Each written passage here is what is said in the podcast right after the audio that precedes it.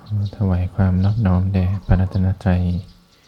ขอความพาสุขความเจริญในธรรม จงมีแก่ญาติสัมมาปฏิบัติธรรมทุกท่าน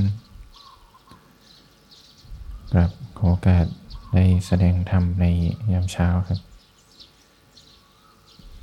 วันนี้ก็ยามเช้า วันใหม่ ตื่นมาก็ จิตใจละเริงเบิกบาน การที่ญาติโยมได้มาเข้าวัดนะปฏิบัติธรรมนะก็เรียกว่าตื่นมาแล้วต้องมีเป้าหมายแล้วนะ จะเดินทาง จะแต่งตัวอาบน้ำก็รู้ไว้ว่าเออมาเข้าวัดมาฟังธรรมมาปฏิบัติธรรม เขาเรียกว่ากุศลเกิดตั้งแต่ตื่นนอนนะว่ามีสติมีความเพียรอยู่เนืองๆก็วันแรกๆนี่ยก็อาศัยเนี่ยปรับตัวให้คุ้นเคยกันก่อนต่มาก็มาได้รับโอกาสเทศบรรยายใหม่ๆนี่ยก็ปรับเหมือนกัน ถ้าลอง นึกดูนะในมุมมองของเราเนี่ยถ้าเราเป็นตัวนักเรียนเองเนี่ยก็เหมือนขึ้นเทอมใหม่นะเจอ อาจารย์เจอครูคนใหม่ ๆ แต่ถ้าสำหรับอาตมาเองเนี่ยอาจจะใหม่กว่านะเพราะว่าตอนแรกเราก็นั่งฟังกันเหมือนกันเนี่ยแหละตอนนี้มาได้รับโอกาสมาพูดเองนะก็ถือว่าเป็น ทเรียนนะเป็นการพัฒนาในกัน ก็ หัวข้อธรรมะ ในวันนี้นะก็เกิดมาจาก ความสงสัยนะส่วนตัวนี่แหละว่า เชื่อเลยว่าในคนทุกคนเนี่ยก็จะมี ทิฏฐิเนี่ยมีความเห็นมีความเชื่อในแบบแบบเดียวกันว่าเออเราเกิดมาเนี่ยเราก็ต้องแสวงหาความสุข อะไรที่มันทุกข์เนี่ยเราก็ผลักไสมันออก อันนี้ก็ลองถามตัวเองกันดูได้ว่า เรามีความเชื่อมีความคิดแบบนี้อยู่หรือเปล่า ซึ่งโดยส่วนใหญ่ เรียกว่าคนส่วนใหญ่โดยส่วนมากเลยแล้วกันเนี่ยก็จะดำเนินชีวิตเนี่ยไปด้วยความเชื่อด้วยความเห็นแบบนี้ เพราะฉะนั้นแล้วเวลาเรามีความคิด หรือกระทำอะไรลงไปเนี่ยก็เรียกว่าสแสวงหาความสุขกันโดยเป็นปกติ แต่เราเคยพิจารณากันต่อไหมว่า ไอ้สุขที่เราแสวงหาเนี่ยหรือสุขที่เราได้ขวนขวายมันลงไปเนี่ยผลลัพธ์สุดท้ายเนี่ยมันให้สุขแก่เราจริงหรือเปล่า หรือมันเป็นความสุขที่เผาลนจิตใจเราในภายหลัง ถ้าพูดถึงความสุขเนาะเราก็รับรู้ได้โดยประสาทสัมผัส ก็เรียกว่าอายตนะนั่นแหละตาหูจมูกลิ้นกายใจ เห็นรูปที่ดี เห็นรูปที่งามได้ยินเสียงที่ไพเราะ เสียงที่ชอบใจ อาหารที่อร่อยถูกลิ้น ก็แปลกเนาะลิ้นมันรู้ได้ไงว่าอร่อยทั้งที่อาการมันก็กระทบแบบนั้นแบบนั้น แม่ครัวเนี่ยเขาก็ตั้งใจปรุงแบบนั้นในรสชาติก็แบบนั้นก็ถูกแล้วนี่แต่ว่าเอ๊ะอาการติดใจมันมาอย่างไง ก็น่าสงสัยเหมือนกัน พอติดใจปุ๊บเนี่ยเราเอาแล้วก็ควนขวายนะแสวงหากันต่อ อาหารที่ดีอาหารที่เลิศถ้าคนที่เขามีตังหน่อยเนี่ยก็ไม่มีข้อจำกัดเรื่องราคานะ อาหารที่แพงก็มาด้วยวัตถุดิบที่มีที่ดีที่มีคุณภาพ แต่ก็แปลกเหมือนกันรสชาติก็ถูกปากเขาอยู่ดีนะ ว่าอาหารจะถูกจะแพง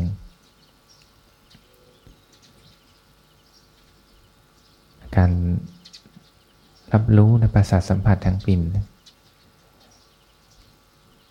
ก็แปลกเหมือนกันว่ากลิ่นหอมกับกลิ่นเหม็นเนี่ยเออ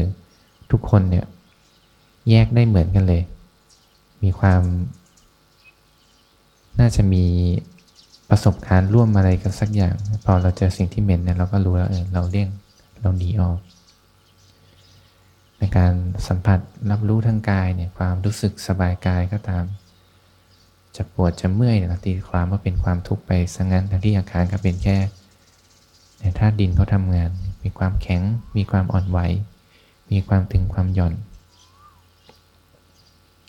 ก็เรียกว่าโลกทั้งโลกของเราเนี่ยก็อยู่ ภายใต้การรับรู้เนี่ยของอายตนะเนี่ยแหละ ถ้าเราลองหลับตาดูก็ได้ ความรู้สึกก็มีอยู่แค่นั้น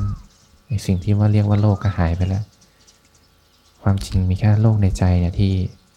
ทำงานกับสอนรับเนี่ยผ่านทางอายตนะทั้งทั้งห้าทางตาหูจมูกลิ้นกายใจ แล้วมีใจมารับรู้ ถ้าไม่มีใจรับรู้เสร็จแล้วเนี่ยก็เป็นอย่างนั้นเนี่ย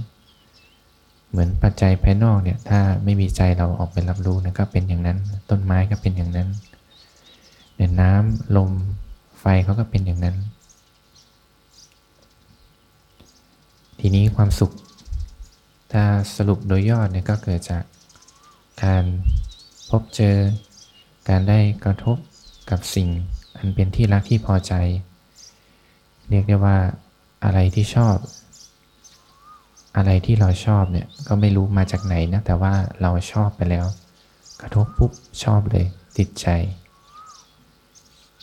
ถ้าเจอสิ่งเนี้ยเราถือจะเรียกว่ามีความสุข เป็นสิ่งที่ชาวโลก เขาก็ทำแบบนี้กันอยู่แล้ว โดยที่ไม่ต้องถามเขาเลยว่า เอ๊ะเขารู้สึกว่าอันเนี้ยเป็นความสุขหรือเปล่า เพราะว่าการกระทำในบ่งบอกอยู่แล้ว ไม่ต้องพูดกันเยอะ ทีนี้คำถามก็คือว่า เออแล้วสิ่งที่เราเรียกกันว่าความสุขเนี่ย ใช่สิ่งเดียวกับที่พระพุทธเจ้าท่านได้เคยตัดไว้หรือเปล่า เป็นอันเดียวกันไหม เดี๋ยวเราจึงได้ขวนขวายแสวงหาสิ่งนี้กันอย่างไม่หยุดหย่อนเลย ถ้าเราได้รู้แง่มุมในสิ่งที่พระพุทธเจ้าท่านตรัสสอนเนี่ยเราก็อาจจะได้มุมมองใหม่ๆนะต่อสิ่งที่เราเรียกกันว่าความสุข ก็จะได้ยกเรื่องราวเนี่ยพอเป็นตัวอย่าง ก็ในสมัยหนึ่งเนี่ยขณะที่ พระพุทธเจ้าท่านได้พำนัก อยู่ที่วัดบุพารามนะซึ่งก็สร้างถวายโดยนางวิสาขา ในวัดนี้ก็ตั้งอยู่ที่กรุงสาวัตถี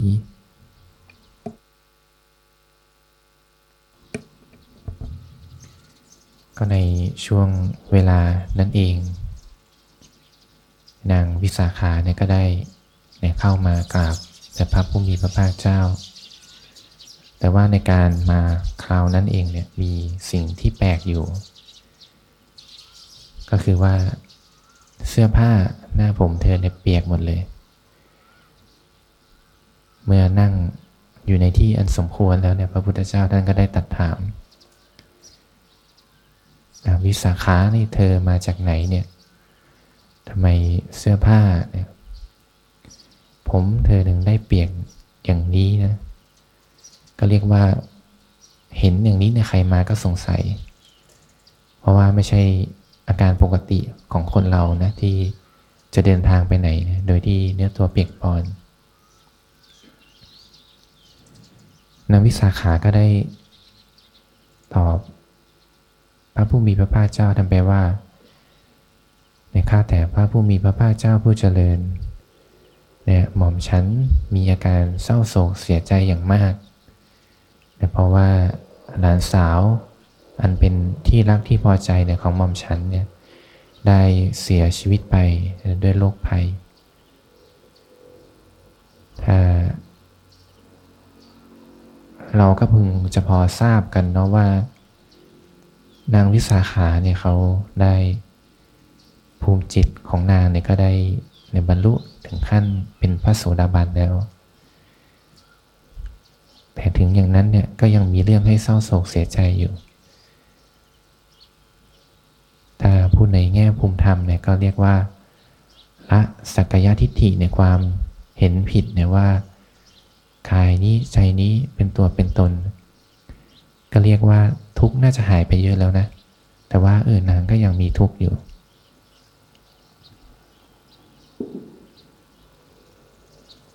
ก็ได้มีการ ขยายความไว้ว่าให้พอให้เราเห็นภาพนะ ถามว่าหลานคนนั้นเนี่ยทำไมถึงทำให้นางเสียใจได้ถึงขั้นนี้ เป็นคนที่พิเศษสำหรับนางยังไง ก็เรียกว่าเป็นหลานสาวนะที่น่ารัก มีรูปร่างงดงามสำคัญไปกว่านั้นก็คือเนี่ยมีข้อวัดจริยวัตรที่ดีงาม เรียกว่าฝึกฝนตนมาอย่างดีนะ ในปกติเนี่ยสำหรับนางวิสาขาเนี่ยนางก็จะเชิญนิมนต์พระภิกษุหรือพระภิกษุณีเนี่ยได้มาฉันพัฒหารที่บ้านนางอยู่บ่อยๆ ก็ในคราวที่มีงานการเนี่ยก็อาศัยหลานคนนี้เนี่ยแหละ อาศัยความที่มีศรัทธาในพระพุทธศาสนาเป็นทุนเดิมอยู่แล้วเนี่ยก็จึงกวนขวายเนี่ยการ รับใช้ถวายพระทหารแด่พระภิกษุหรือพระภิกษุณีก็เรียกได้ว่ายายชอบทำอะไรเนี่ยหลานคนนี้เหมือนกันเนี่ยมีอาศัยศรัทธาเนี่ยเป็นทุนเดิมอยู่แล้ว เวลาที่นางวิสาขาเนี่ยจะออกไปทำกิจธุระข้างนอกเนี่ยก็เรียกได้ว่า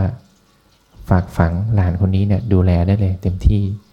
หมดห่วงนั่นเอง ถ้าเราลองดูมุมมองในยุคปัจจุบันก็เรียกว่า ถ้าเรามีลูกมีหลานแบบนี้เนี่ยก็หมดห่วงนะ ดูแลตัวเองได้ ดูแลญาติดูแลครอบครัวได้เรียกได้ว่ามีพร้อมมีปัญญา รู้ถูกรู้ผิดทำแต่สิ่งที่ดีที่งามเป็นความเจริญในตระกูล แต่ก็น่าเสียดายนะที่นางก็ต้องจากมาด้วยโรคภัย นี่แหละจึงเป็นที่มาว่า เออทำไมหลานคนนี้นะถึง เป็นที่รักที่ถูกใจของนางวิสาขามาก เมื่อหลานสาวคนนั้นได้เสียชีวิตไปเนี่ยนางก็จึงเศร้าโศกเสียใจนะแล้วก็ได้เนี่ยเข้ามา หาพระผู้มีพระภาคเจ้าเนี่ยพอรู้ว่าท่านเป็นที่พึ่ง ก็ดีนะ เรามีสัมมาทิฏฐิเนี่ยเรารู้ว่า ทุกเกิดขึ้นเนี่ยรู้แล้วว่าใครเป็นที่พึ่งได้ก็อาศัยพระพุทธพระธรรมพระสงฆ์เนี่ยพระรัตนตรัยที่ในเราเคารพอยู่ในใจนี่แหละ เมื่อได้มากราบพระผู้มีพระภาคเจ้าแล้วเนี่ยก็ พระศาสดาท่านก็ได้ทราบด้วยปัญญาของท่านพระปัญญาของท่าน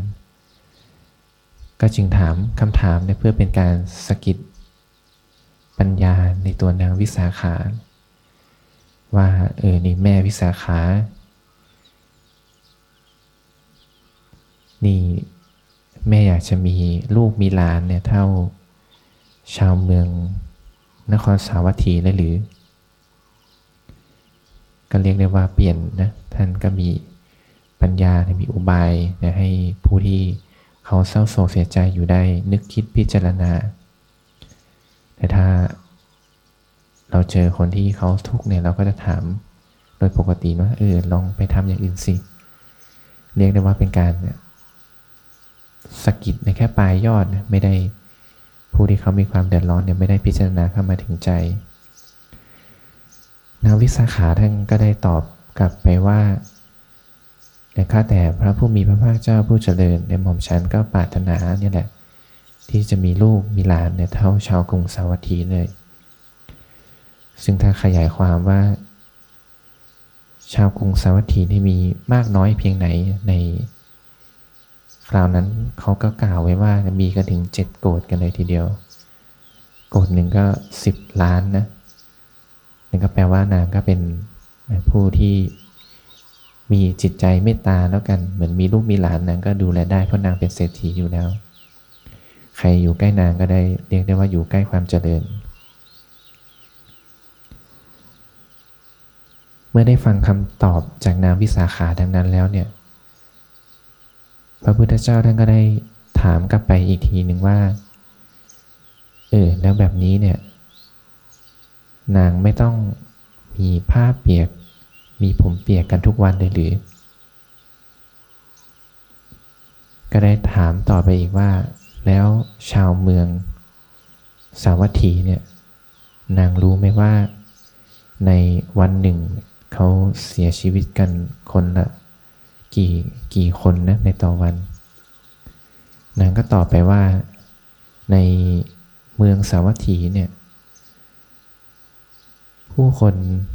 ก็เสียชีวิตกันวันละสิบคนบ้างเก้าคนบ้างแปดคนบ้าง กันไปจนถึงวันละหนึ่งคนบ้าง ก็เรียกว่านางก็รู้รู้นะคำตอบก็รู้อยู่แก่ใจ แต่ว่ายังมองไม่เห็น ว่าถ้ายิ่งมีคนรักมากเนี่ย คนเกิดมาก็ต้องตายอยู่แล้วนะ เมื่อได้ฟังดังนั้นแล้วเนี่ยพระพุทธเจ้าท่านก็ได้ถามเนี่ยด้วยข้อความเดิมนะจากที่กล่าวไปเมื่อกี้ ว่าอย่างนั้นเธอไม่ต้องมีผ้าเปียก ผมเปียกกันทุกวันเลยหรือ แต่ด้วยความที่นางมีสิ่งที่รักที่พอใจอยู่เนี่ยก็ตอบไปว่าเนี่ยแค่นางได้มีลูกมีหลานเนี่ยเท่าชาวเมืองสวัสดีเนี่ยแค่นี้นางก็มีความสุขแล้วนะขนาดพระโสดาบันนะก็ยังมี กิเลสในใจที่ยังกุ้มลุมอยู่ก็ยังไม่ได้เห็นความเป็นจริงในทุกมุม เป็นธรรมดานี่ถ้าเราย้อนมาดู ตัวเองเนี่ยเออเนี่ยขนาดนางมีปัญญา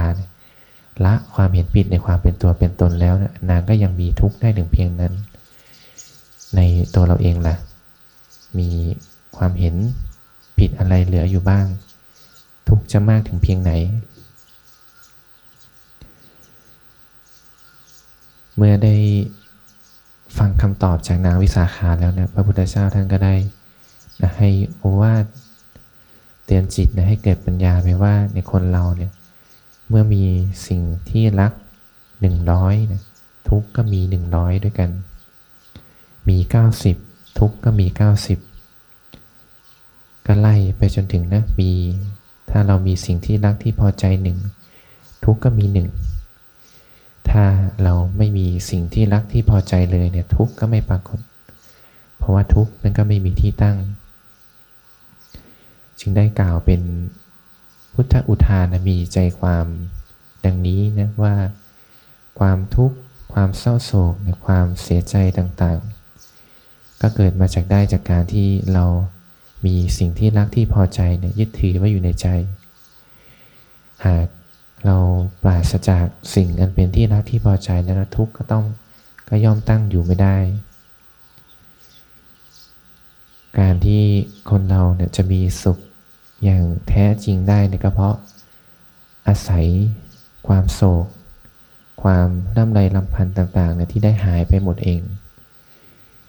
ก็เรียกว่าจะสุขก็แต่เมื่อทุกหมดนะอันนี้คือสุขในมุมมองที่พระพุทธเจ้าท่านตรัสสอน เพราะฉะนั้นแล้วเนี่ยถ้าคนเราเนี่ยพึงแสวงหาความสุขอันแท้จริงเนี่ยก็พึงพากออกจากทุกข์ โดยการละเนี่ยสิ่งที่เรายินดีชอบใจในโลก ไม่ว่าจะโลกไหนๆก็ตาม ก็สรุปความได้นะว่าสุขที่เรารู้จักกันเนี่ยเป็นสุขที่เกิดจากการมาคุณเนี่ย มีความแตกต่างกันโดยสิ้นเชิงในกับสุขที่พระศาสดาท่านตรัสสอน สุขที่พัฒตาสดาท่านตรัสสอนเนี่ยก็เป็นสุขที่ปราศจากราคะโทสะโมหะเรียกว่าเป็นอะไรที่ชาวโลกเนี่ยพูดไปก็ไม่คุ้น เพราะเราอาศัยสิ่งนี้กันอยู่เป็นปกติ แต่สุขที่เกิดจากประสาทการรับรู้ต่างๆหูจมูกลิ้นกายใจ ถ้าเปรียบ ให้เห็นภาพเหมือน เราเห็นผีเสื้อตัวหนึ่งเนี่ย ถ้าเปรียบผีเสื้อตัวนั้นเป็นความทุกข์แล้วกัน ถ้าย้อนกลับมาดูว่าไอ้ต้นตอของไอ้ผีเสื้อตัวนั้นเนี่ย มันมาจากไหน หลายคนอาจจะไม่รู้เลยนะว่าไอ้หนอนตัวเล็กๆเนี่ยที่มันเกาะอยู่ตามต้นไม้เนี่ย คอยกินใบไม้ใบหญ้าอยู่เนี่ย ใครจะไปนึกได้ว่าเจ้าหนอนตัวนั้นเนี่ยโตมามันจะกลายเป็นผีเสื้อ สิ่งนี้แหละคือสิ่งที่เรียกกันว่าความสุขในระยม ความสุขกับความทุกข์เนี่ยถ้าเราดูกันนะเหมือนจะเป็นคนละสิ่งนะหนอนตัวหนึ่งกลายเป็นผีเสื้อได้ไงเนี่ยคนละล่างเลย ไม่รู้ว่ามันไปพัฒนากันตอนไหน แต่นี่แหละสัจธรรมความจริง มันมีหนอนเกิดขึ้นมาเนี่โตเต็มใบเป็นผีเสื้อแน่นอน มีสุขที่เรารู้จักจากการรับรู้ทางกรรมคุณทั้งหลายเนี่ย ให้รู้ไว้เลยว่า อีกหน่อยเนี่ย ถ้าถือเข้าไว้เนี่ย สิ่งนี้กัดเราแน่นอน ทุกเกิดขึ้นแน่ๆ เพราะฉะนั้นแล้ว สิ่งที่เราควรจะละจะวางก็เรียกว่าความทุกข์ แต่ใน ขั้นที่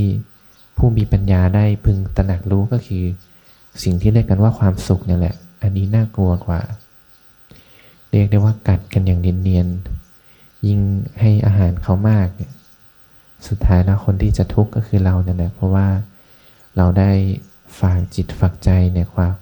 ความสบาย ฝากทั้งชีวิตเราไว้ในกับความสุข เมื่อใดก็ตามที่ความสุขเนี่ยมันไม่สนองเราได้ตามเดิมนะ อันนั้นแหละทุกมหันเลย ก็พึงระวังนะเราชาวพุทธในแง่ของการนำข้อคิดอันนี้มาปฏิบัติก็ดี ถ้าสำหรับคนทั่วไปที่ยังต้องดิ้นรนขวนขวายในกิจการงานอยู่ ก็อย่างน้อยให้ระลึกไว้เป็นพื้นฐานนะ มีสัมมาทิฏฐิเป็นเบื้องต้นไว้ก่อนสำรวจดูว่า ออในแต่ละวันเนี่ยมีอะไรบ้างที่ให้ความสุขแก่เรา เมื่อสิ่งไหนให้ความสุขเนี่ยสิ่งนั้นย่อมเป็นที่ตั้งแห่งความรักความพอใจของเรา เมื่อมีที่ตั้งที่เป็นที่รักที่พอใจเนี่ยความทุกข์ก็ย่อมเกิดจากสิ่งนั้นเนี่ยแหละ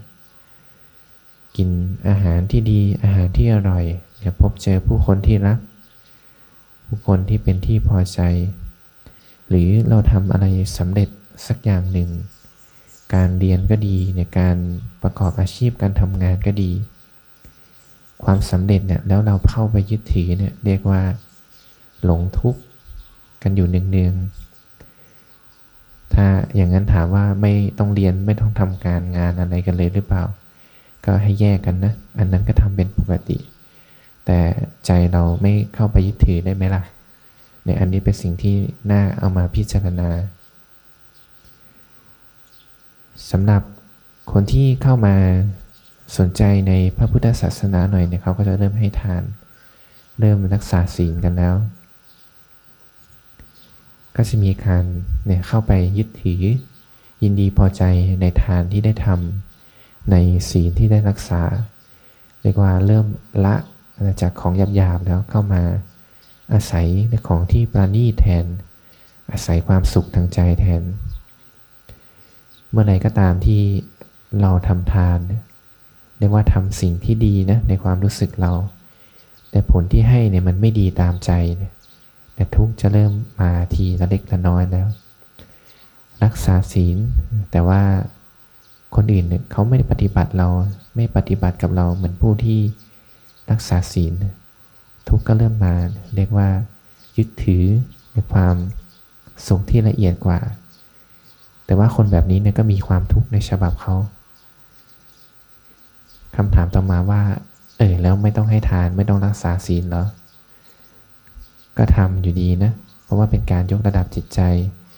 แต่ว่าผลของการกระทำเนี่ย ก็ไม่จำเป็นต้องเข้าไปยึดถือนะ เพราะถือเมื่อไหร่ก็ทุกเมื่อนั้น ในแง่มุมของการเข้ามาเจริญภาวนาก็ดีนะ เมื่อมีโอกาสได้มาปฏิบัติธรรม แล้วแต่ละคนก็ย่อมที่จะขวนขวายเนี่ยแสวงหาความสุข ที่มันปราณีตยิ่งยิ่งขึ้นไป สุขจากการเจริญภาวนา อย่างนี้ไม่ต้องเอาหรอไม่ต้องปฏิบัติ ปฏิบัติอยู่แล้วนะการกระทำเนี่ยทำตามปกติ เพียงแต่ว่าถ้าเราเข้าใจว่าเมื่อเราสร้างเหตุแบบนี้ ความสุข จากสมาธิและสุขจากการปฏิบัติเขาเกิดอยู่แล้วนะไม่ใช่ว่าเราเข้าไปกระทำอะไรให้มันเกิดขึ้นมา เมื่อเราปฏิบัติได้ตรงหลักก็เรียกว่าตรงหลักเกณฑ์กฎเกณฑ์ของธรรมชาติ สิ่งนี้ย่อมเกิดอยู่แล้ว แล้วเราจะไปยึดถือสิ่งที่เมื่อทำสิ่งนี้สิ่งนี้ก็ย่อมมีเนี่ยเราเข้าไปยึดถือเขาเนี่ยถามว่า คนที่เสียหายในใครเนี่ยก็เราเนี่ยแหละ เราถือเมื่อไหร่เราก็ทุกเมื่อนั้นทั้งที่ถ้าเรามีปัญญาเพียงพอ เราก็ทำเหตุแบบนี้ผลย่อมมีแบบนี้อยู่แล้ว ความสุขความสบายใจในความไม่ทุกข์ย่อมเกิดโดยปกติ ไม่จำเป็นว่ามีเราทำเท่านั้นมันจึงเกิด สิ่งนี้เป็นกลางนะใครทำก็เกิดผลแบบนั้นเหมือนกัน ถ้า เราปฏิบัติโดยละความเห็นผิดตรงนี้ไปได้เนี่ยการปฏิบัติเราจะราบรื่นมาก เพราะว่าจะสุขก็ตาม จะได้สิ่งที่พอใจหรือไม่พอใจก็ตาม หรือในอีกแง่หนึ่งคือจะไม่ได้ก็ตาม คืออาจถึงให้ต่อปฏิบัติไปเนี่ยจิตใจมันไม่สงบเลยเนี่ยก็ด้วยความเข้าใจในสัจธรรมแล้วเนะก็ เออ ก็เป็นเช่นนั้นเองเนี่ยแหละเนาะ จะสุขจะทุกข์จะฟุ้งซ่านจะสงบ นี่ก็อาการเดียวกัน ถ้าเรามีจิตใจที่ตั้งมั่น เห็นตามนี้ได้เนี่ยอยู่ไหนใจก็ไม่ทุกข์ ก็เป็นอีกแง่มุมหนึ่งเนี่ยให้เราได้เรียนรู้นะความสุขความทุกข์ในชีวิตประจำวันเราในทุกๆแง่มุม ก็เพื่อที่เราจะวางใจเนี่ยเข้าใจสิ่งต่างๆ ได้อย่างถูกต้อง เมื่อเราเข้าใจได้ถูกเนี่ยก็ปฏิบัติต่อสิ่งเหล่านั้นได้ถูกต้อง เมื่อปฏิบัติถูกเนี่ยทุกก็ไม่เกิด เพราะว่าไม่มีที่ตั้งในเมื่อนั้นเองเนี่ยก็ย่อมที่จะพบกับความสงบสุขที่แท้จริงของชีวิตได้และเอวังก็มีด้วยประการลัชนี